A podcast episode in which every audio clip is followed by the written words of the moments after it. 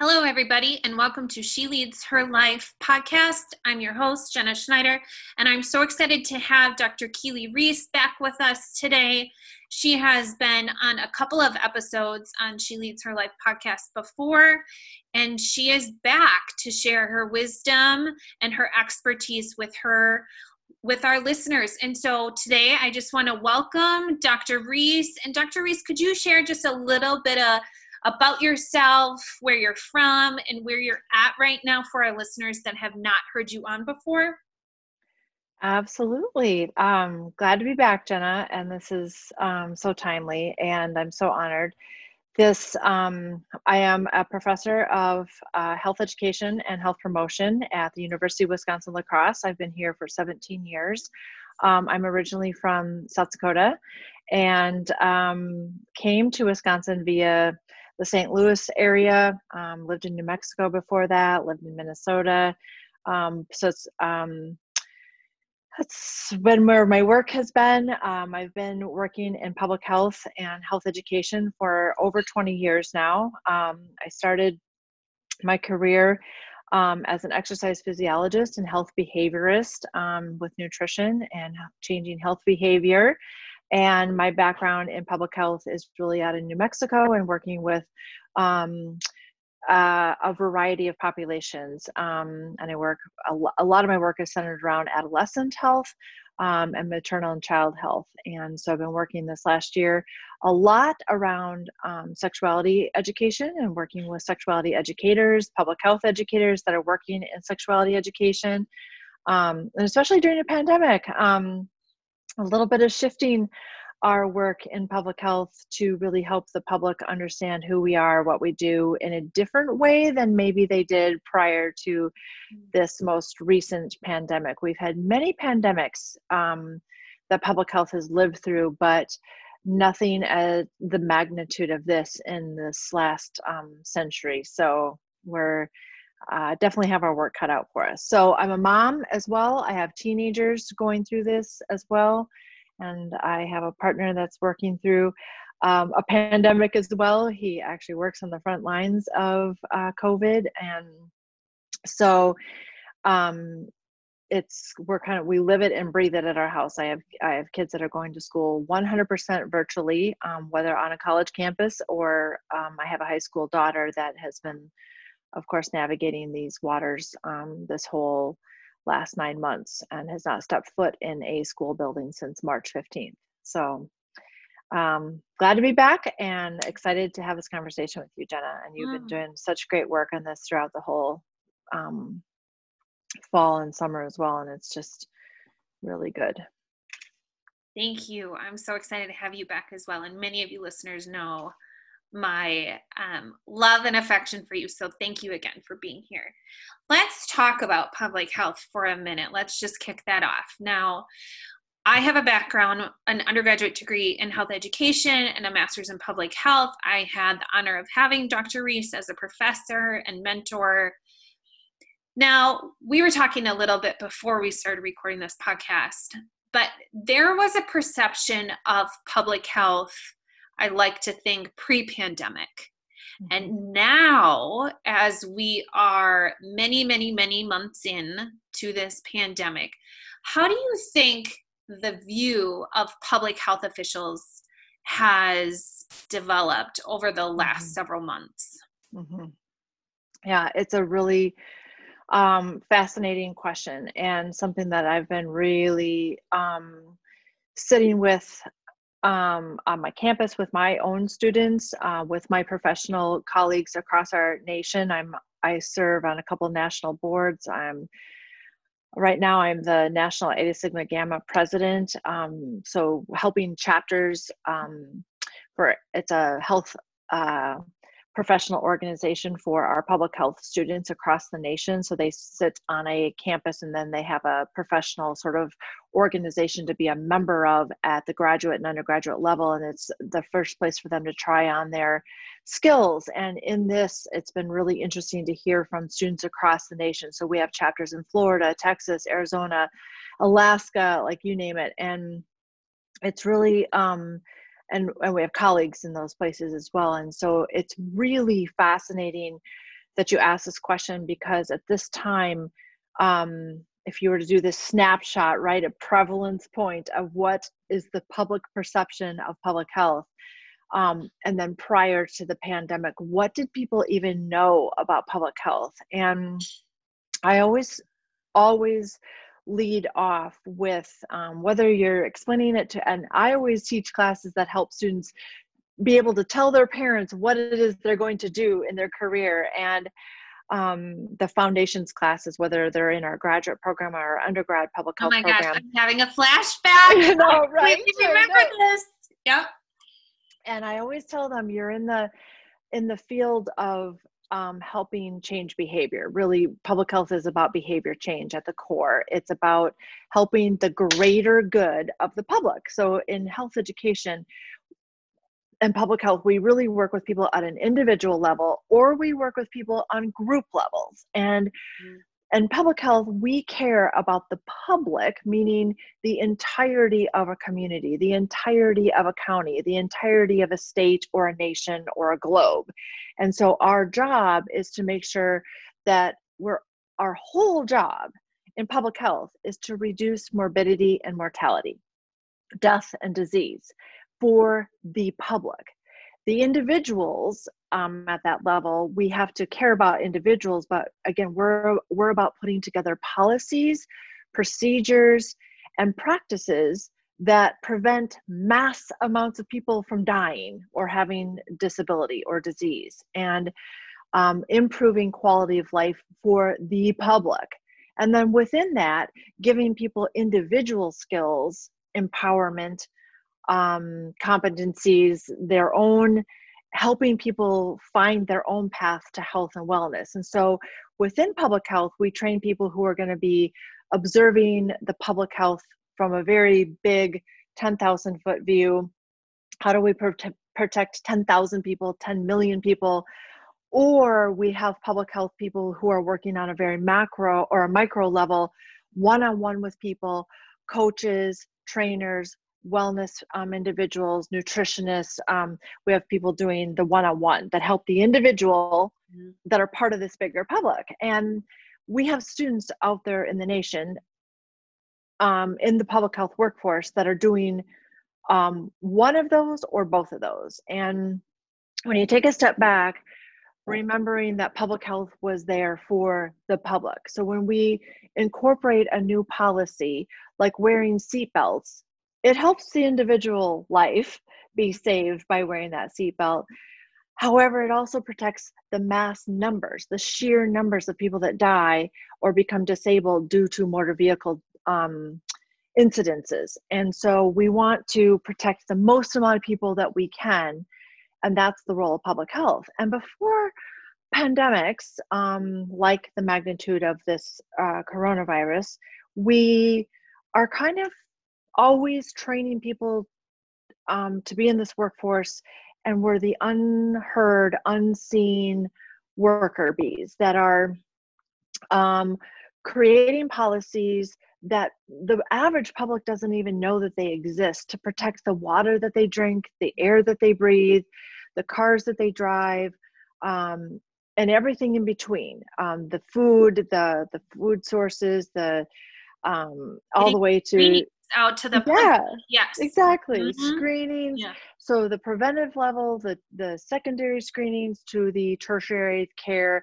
and we have public health people that obviously work in treatment and um, all sorts of treatment of whatever disease and disability we're looking at um, but so we've always been as a profession this sort of quiet behind the scenes lay low do the work the public really only hears about us if something really goes awry and there's a water epidemic or a um, an outbreak of something or a a lack of something. And again we we take those hits when those bigger things kind of happen in in communities or and again a lot of times those just happen in small pockets like there's a like flint michigan and water or if we're talking about um, an outbreak of smallpox in certain parts of the globe or you're talking about maybe access to um, maybe there's a uh, you know water situation that's like groundwater in many places in wisconsin are dealing with that right?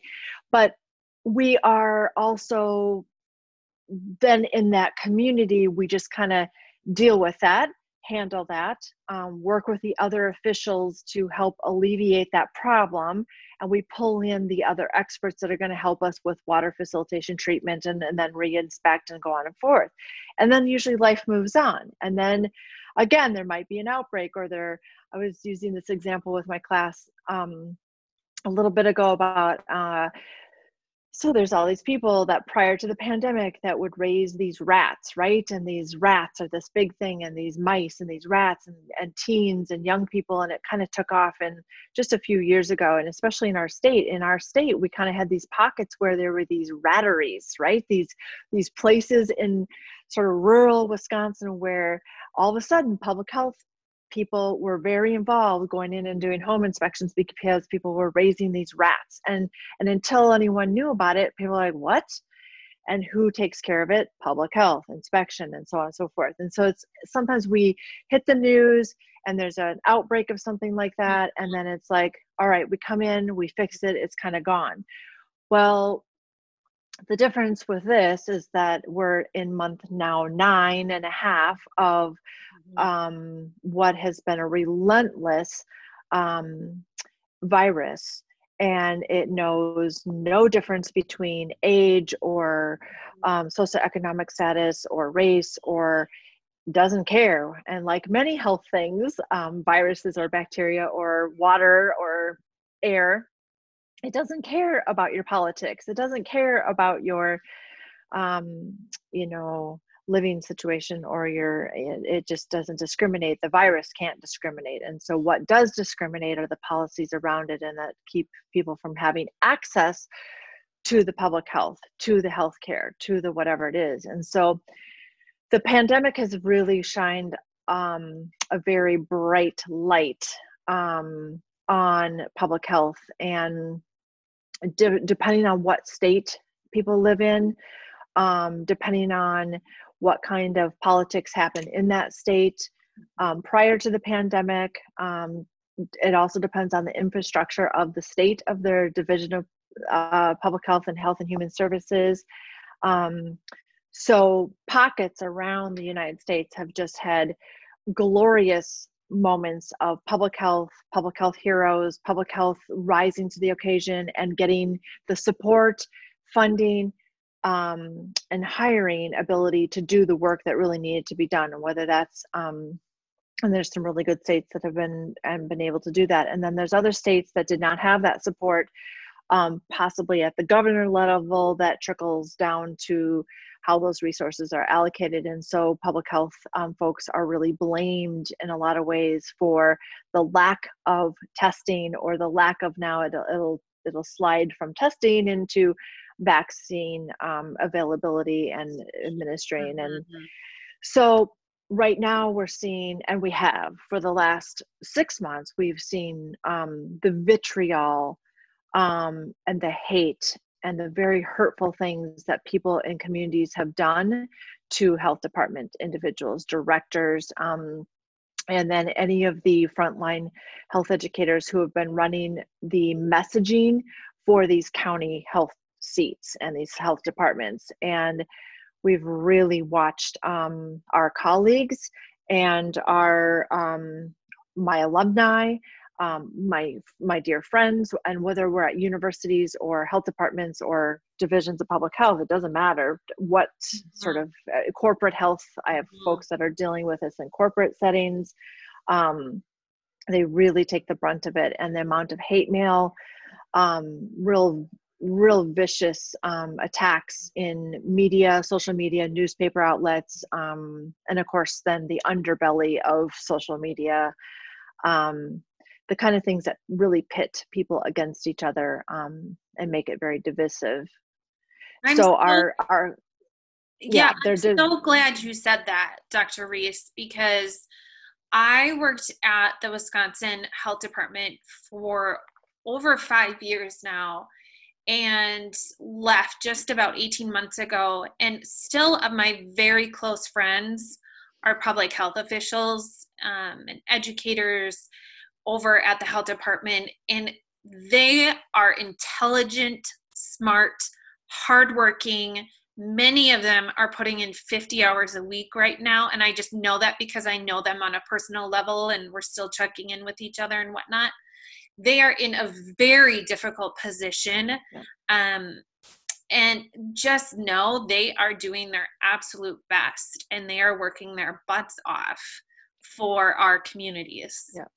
We have um well, I have alumni in so many parts of Wisconsin, but also Minnesota, Iowa, and, and, Illinois across the place. And when I hear a lot of them have wrote in, we've we've started collecting some data and some of our alumni. We've started asking the question of what they're sort of experiencing. And one of the things that's really hard to hear is just the sheer number of hours. Like I had one alumni that had not had a single day off, not one day off since um this this since the pandemic started this was like in november and finally had had a day one day and is a mother of small children at home that are virtual schooling that are you know and and so that's been a really big challenge to just hear how um you know or on the opposite end where um, their jobs have been threatened because mm-hmm. individuals um, in that county have said that's it we're, mm-hmm. we're bringing in other people. Um, public health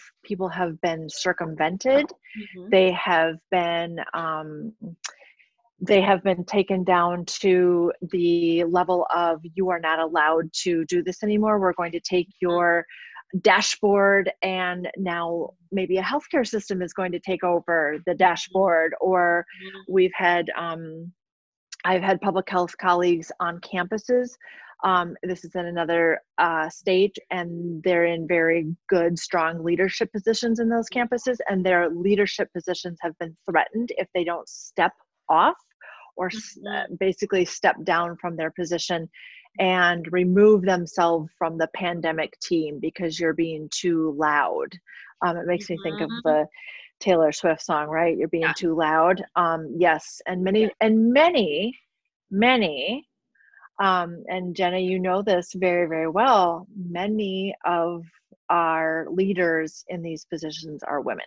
Mm-hmm. Absolutely. And many of these women are um, facing these positions of um, it, it, comes down to politics and mm-hmm. power, and you're being too loud. Mm-hmm. Step down, step mm-hmm. back, step. Can you quiet it down a little bit? Mm-hmm. Maybe change the messaging. Um, we've heard stories over and over again mm-hmm. about um, anecdotal stories mm-hmm. uh, about what they're having to deal with in their um, districts, in their um, campuses. This has been some campus stuff, and then, of course, in their departments of public health in their counties, some really rural counties that are struggling with it. And there's politics involved. Um, oh, that just makes the hair on my arm stand up because, on a side note, I've been there. You know, too right? loud, too right. much. Um, and i can relate that with that as a woman as being in public health at the heart health department under certain administrations and we'd be working really really hard on certain grant developments and then all of a sudden we would get to completion and we would find out that our grant was not accepted not because of the work that was done not because of the research that was put mm-hmm. into it but it was because that public health stance was going against a funder of that certain party. And so there is so much behind the scenes work that is done. And so that I mean, it is it is the real life of what people are going through. And not only that, I think to friends of mine that are epidemiologists right now and data scientists, and they are some of the most detail oriented people that I know mm-hmm. that actually aren't as don't have as much of the emotional loud personality that they have. They are they are put their head down and work and put that data out there. And now all of a sudden after years and years and years of being commended in the work that they've done are now being questioned when they are simply relating the data out to the public and exactly. how hard that is mentally emotionally for them to keep showing up on a day-to-day basis which goes right into the next topic that I wanted to talk about and do a little bit of shift is I would love for you to share with our listeners what I know you've been doing quite a bit of work lately on compassion fatigue. Mm-hmm. And if you could just let our listeners know what is compassion fatigue and how does that relate to public health officials, people that are on the front lines, and even parents that are home full time with their children? Oh my gosh, absolutely. Um, and this has been such an area of interest of mine for years before even the pandemic hit and burnout and studying burnout in leaders, studying burnout in educators, um, public health educators. Uh, so this is something that resides really close to home for me prior to the pandemic. And then it's just like this wave of now this has been my life during the pandemic is really helping people out of this um, individually, organizationally, helping organizations understand what happens when their leaders or their workers, their their workforce is experiencing this and what happens to our our organizations and um, and what's happening in our schools as an example and so bottom line compassion fatigue is this residual um, exposure to work um, with those that are experiencing sort of suffering and traumatic events. So uh, compassion fatigue can come by a secondary nature. So just our public health workforce that is working with the public that is diagnosed with covid um, um, so, like if I think about healthcare workers, they're seeing constant barrage of patients and clients coming in with it. It's compassion fatigue is this um, it's it's a cumulative process of burnout, but it's this secondary um, uh, where you're witnessing the secondary trauma. It can occur due to exposures of um, one case or accumulation of trauma. So what we've experienced now is accumulation of nine months of this um, pandemic. And so individuals that are teaching, healthcare workers, um, public health officials, directors that are managing their departments through this, and they're having to constantly do triage, they're having to do um, redesign workforce development, they're having to figure out what is our um, they're actually literally having to reprioritize um, uh, their their strategic plan for their organization because of the pandemic. And so what happens is this over time, over time, over time, being consistently exposed to the trauma, the negative experience. Um, we hear this story told with such intensity, right? We hear the stories, we hear the media, we see the news.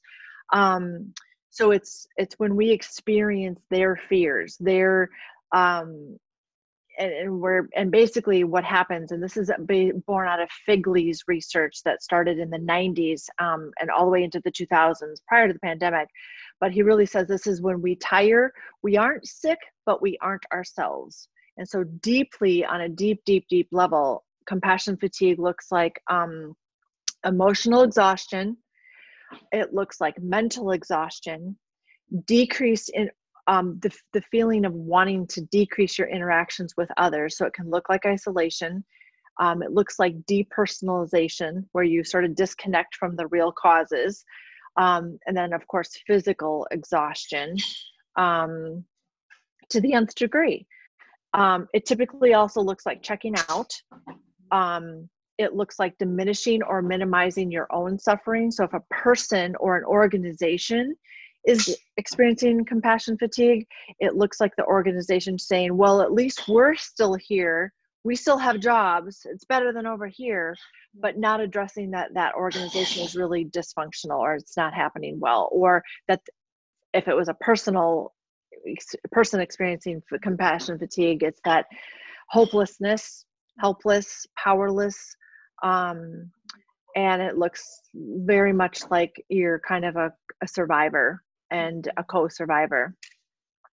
And so it, it's it's intense. It's very um here I'll, i will share some of the uh quotes.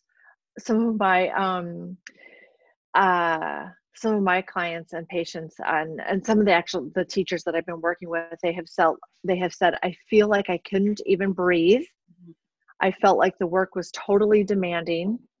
I always felt behind and that I wasn't doing enough. at home i felt like i couldn't be the kind of kind of parent that i should be and i felt like i was falling apart at the seams these are the these are the kinds of how they would describe compassion fatigue for themselves um, and yeah. so it, it it's exhausting this hits close to home. I have a close family member that is a respiratory therapist here in Madison. And what she is experiencing is next level. It's hard to even imagine. Um, she's gone from being a respiratory therapist, working with, she worked often in the NICU with newborns and she loved her job and still loves her job but it's gone from that to being one of the last people that people see because they are not allowed to see their family members before they pass. And so carrying the trauma of carrying that person's emotions and carrying them through that process Yep. It's not something that she has had to handle before, nor is trained to be able to carry the weight of the trauma that she is experiencing. Yep. Um, and so hearing her stories, this is this has changed her forever, forevermore. And what we need to talk from a public health you know standpoint is how are we going to help these people this pandemic there is light at the end of the tunnel and this yep. will eventually you know end in some capacity but how are we going to gather together to then help these people that have gone through extreme trauma um, just doing their jobs during the pandemic yep, yep.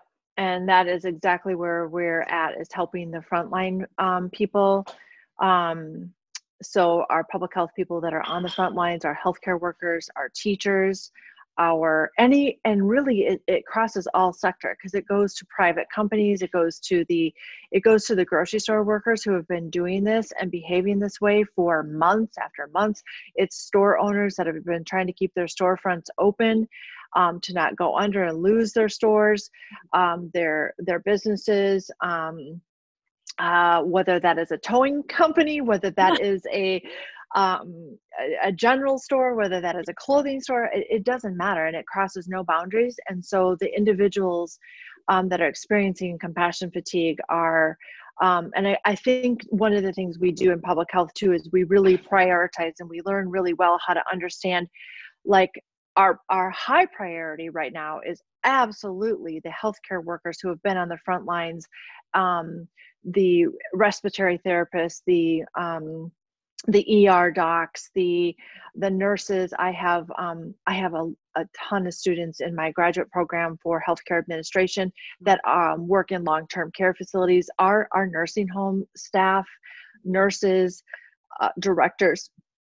they they are they don't even feel like their eyeballs are above water anymore. They are, you know, just to the point of sheer exhaustion. So um, all the way to the the parents that are homeschooling and navigating their day job while doing that. The, mm-hmm. So compassion fatigue does not um, hit any one sector.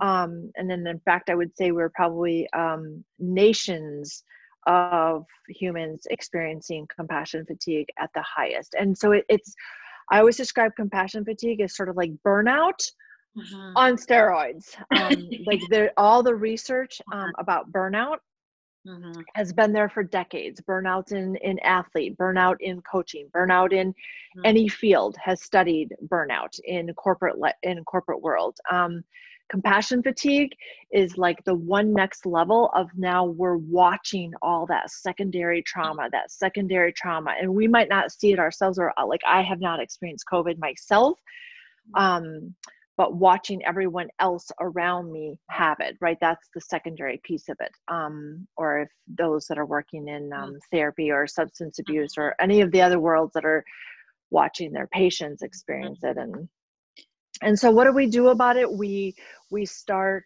um, you know and that's in public health, we always think about the mass, right? We think about how do we help the most healthcare workers, the most teachers, the most, but then also in public health, we have individuals like you who are providing coaching. We have therapists who are doing the, I mean, our, our therapists are also experiencing compassion fatigue because Absolutely. they are having to do this level too.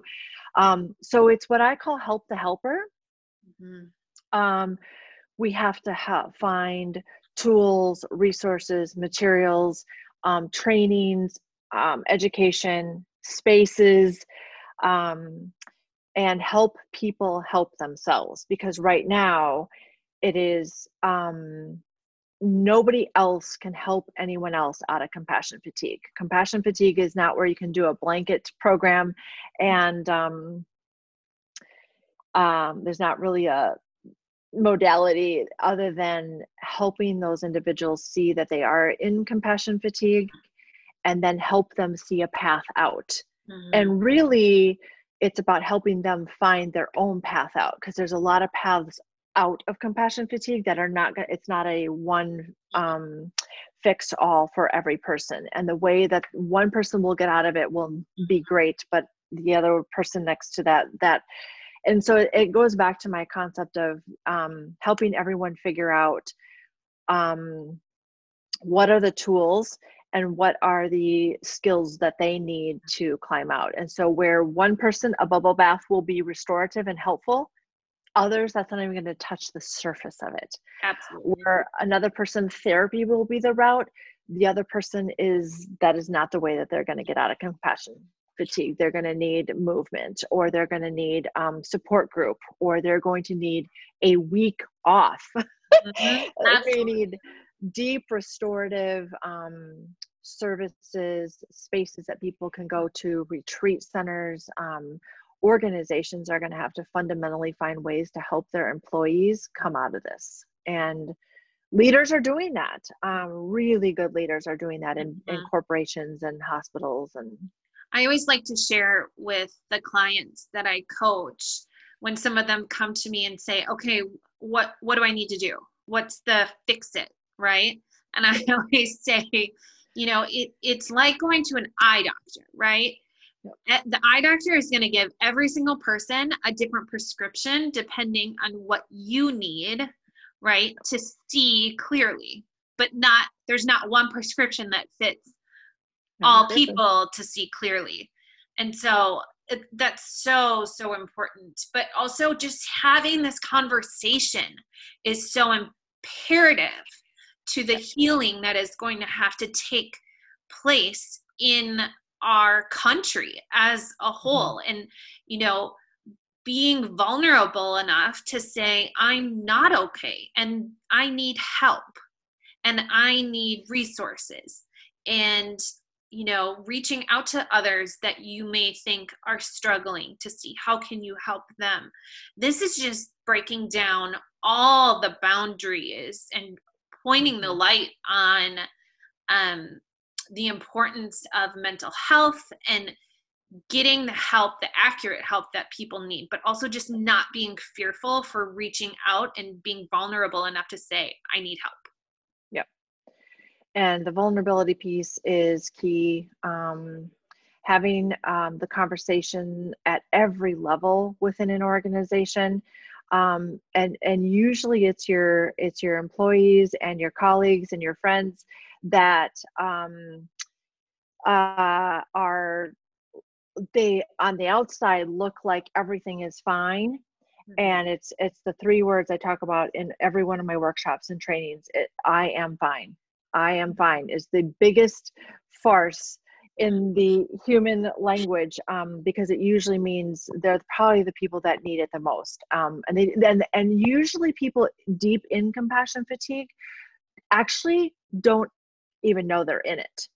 Um, burnout usually people feel burnout and know the signs. They can the, they feel the symptoms. Oh, mm-hmm. Um, when people get to the past the point of burnout and they're in compassion fatigue, um, a lot of times they can't even see it they're so far deep in. So a lot of times it's family members it's colleagues it's their therapist it's someone that says stop. And um and uh, and or a lot of times deep in compassion fatigue this is when people do have a mental breakdown. They have a physical breakdown mm-hmm. exhaustion this is when we will see people end up in an er situation um, and then they do all the testing and nobody can figure out there's nothing that's coming up wrong with them.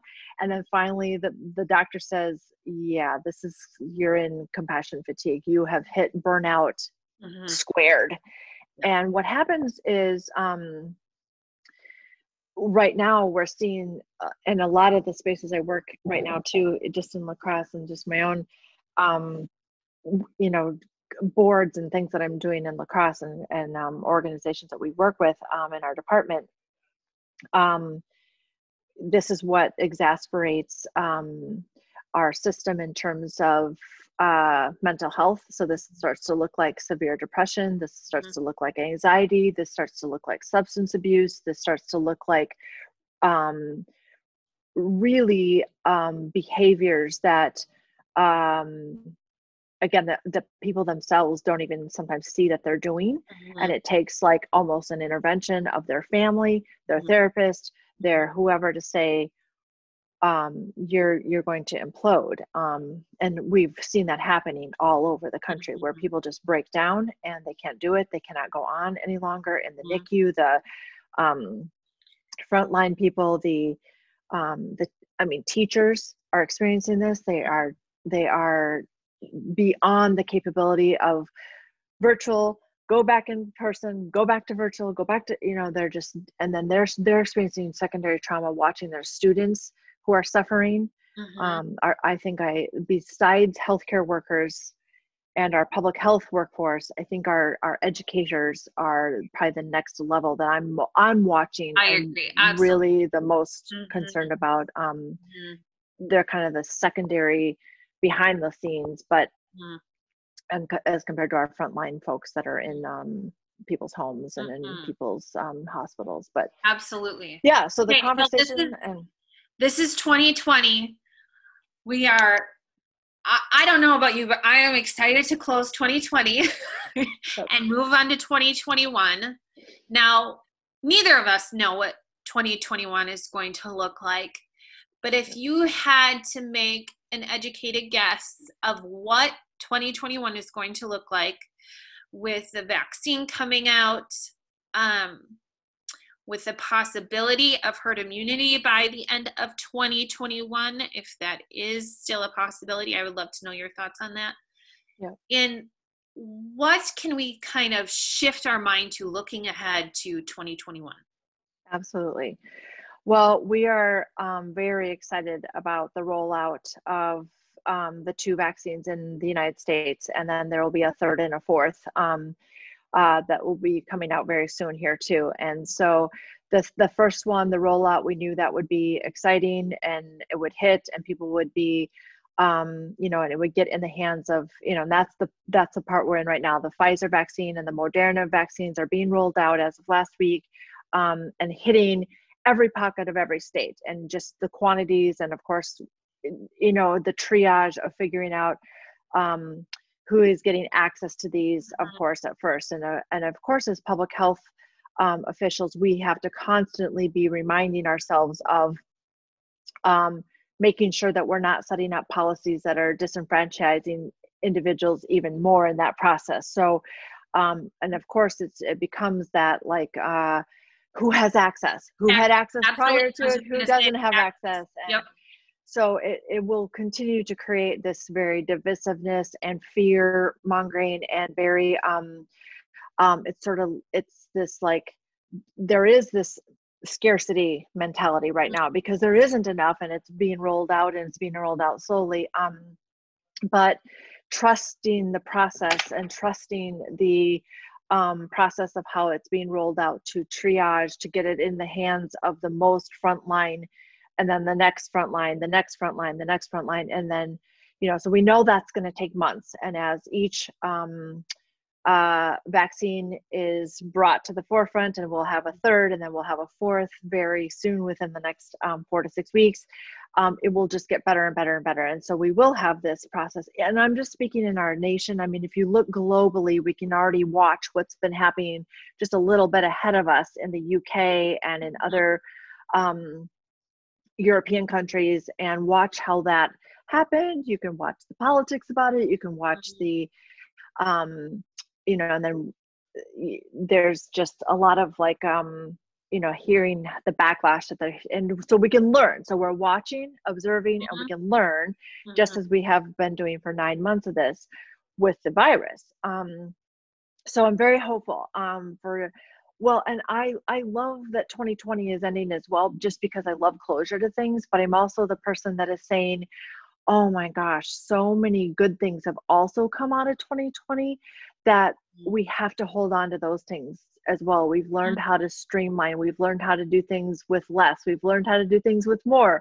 We've lo- we've shown um, the world the spotlight of where the systematic uh, racism falls, and that we have so much work to do, and that it's just the beginning. And so, I'm very excited because it does bring renewal and no matter what i love the end of the year and and the new year and whatever but i also love history and love the historical like here's what we've learned in a year here's what we've accomplished mm-hmm. in 2020 mm-hmm. here's what was crap but here's what we've done as a mm-hmm. family as a community as a state as a nation and that's what gives me goosebumps and to think about what we have single handedly done with a vaccine that could have never been done in 1950, in 1940, in, 19, in 1918, mm-hmm. um, and where we have come in 100 years to understand how to. Um, and then our government being able to roll out and make sure that we had a process to get an expedited mm-hmm. vaccine and mm-hmm. still have validity and reliability mm-hmm. and um, safety built in it as well it was and and and then it's us in the field making sure we get the narrative right making yeah. sure we get the narrative right mm-hmm. and down to the population in a understandable mm-hmm. way mm-hmm. what we don't do very well in public health is health give out information yeah. that the rest of the population can mm-hmm. understand so instead we have a lot of still fear and misunderstanding and what our public health workforce has really learned is how to craft better succinct messaging mm-hmm. that's crystal clear clean and read at the readability or understandability of the population you're working with. So we have to bring it to meet the population where they're at with it and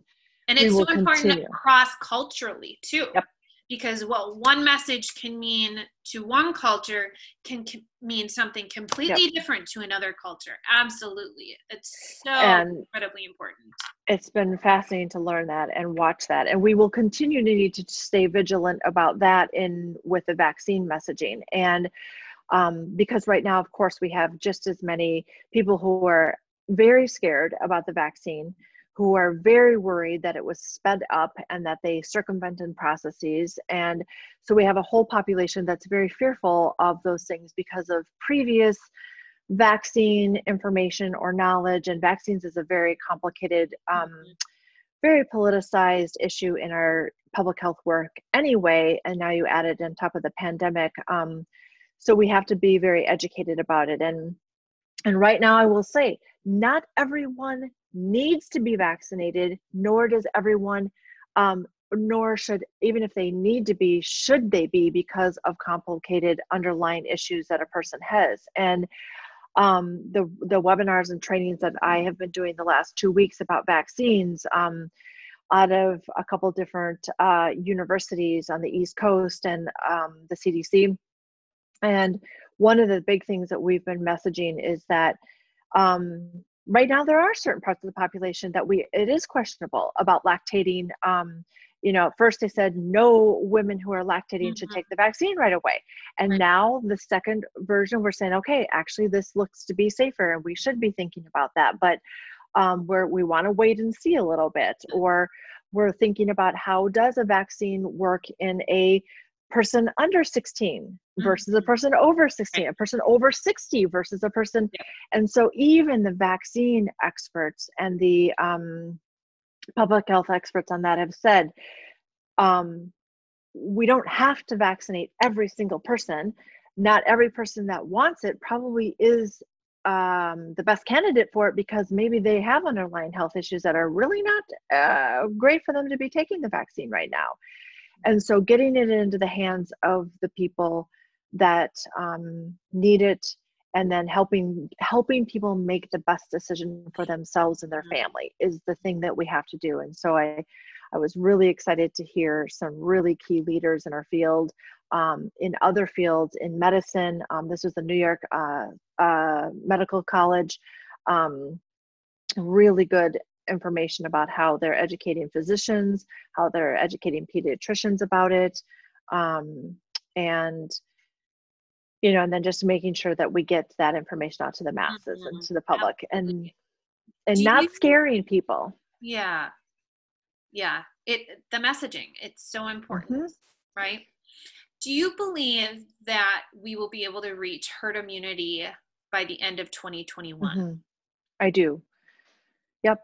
And with our continuing our practices, with continuing our um, our vigilance of surveillance of the of the um, of the virus, and then every every month we're going to see the betterment of these of the vaccines and the quality and the durability. And even from the Pfizer to the Moderna the stability of the vaccine has been so much better understood. And so and this is the thing i think that is the most frustrating part for our non-science believing humans out there is that that is the scientific process. Everything takes rigor and the scientific process when done right and well does take time. That's called history and maturation of mm-hmm. of ho- understanding how things work in a body and understanding how science and how our bodies adapt and adaptogenics and Mhm. so i i am such a nerd that way too and i know you are as well. We both appreciate that scientific methodology and rigor um, and then at some point having trust in the process. And so i do have a lot of faith and a lot of hope that um, even in six months i feel like we're going to be walking around the earth in a much um, healthier manner. I feel even in the next three months um, communities are going to be figuring out how to um, maybe adapt and reopen schools that have not been open since um, March for second semester, college campuses, um, um, businesses that will be able to figure out how to uh, continue to adapt. And Mhm. I think with um, leadership shifts um, in our states and in our nation, I think we're going to see that restored hope and faith in those scientific practices and and opening up to going back to being human with each other again and recognizing that this virus didn't really care about your politics or your religion or that we are at the at the core we're human. And for our survival purposes we have to have hope and joy back in 2021 um, otherwise people are going to continue to really move into that deep deep state of compassion i mean further than we already are. And so i think um so many of us are so hopeful and we've seen already the the shifts in other countries and how they've been able to um, adapt and and really um, because and the thing of it is with this is this won't be the last virus. No. this won't be the last um uh you know mutation of this virus. It will it will there will always be something. So it's more about how we adapt as a culture communities and individuals in those spaces um, that we come out of this. And by six months from now to a year from now i think it's going to look really hopeful. And really people will have adapted um, but also readapted to yeah maybe we didn't need to live a life so um, bloated and full of things that didn't really matter and it helps us streamline in organizations communities and families of like well what does really matter after two years of this and we get back to a sense of um, what really matters joy Absolutely. hope Absolutely. Um, humans individuals right mm. Absolutely. I could talk to you all day, Dr. Rees. I know. Going to respect your time time. too. And I feel like that is a perfect note to end on hope and really focusing on what matters and also just gratitude. After all this, I know, oh my goodness, when I go back out to eat with a group of girlfriends, are you kidding me? When I come back to La Crosse, too, we're gonna go out to eat. We're going. And we're gonna go out for a glass of wine. And oh my goodness, I don't think I will ever take that for granted ever no. again.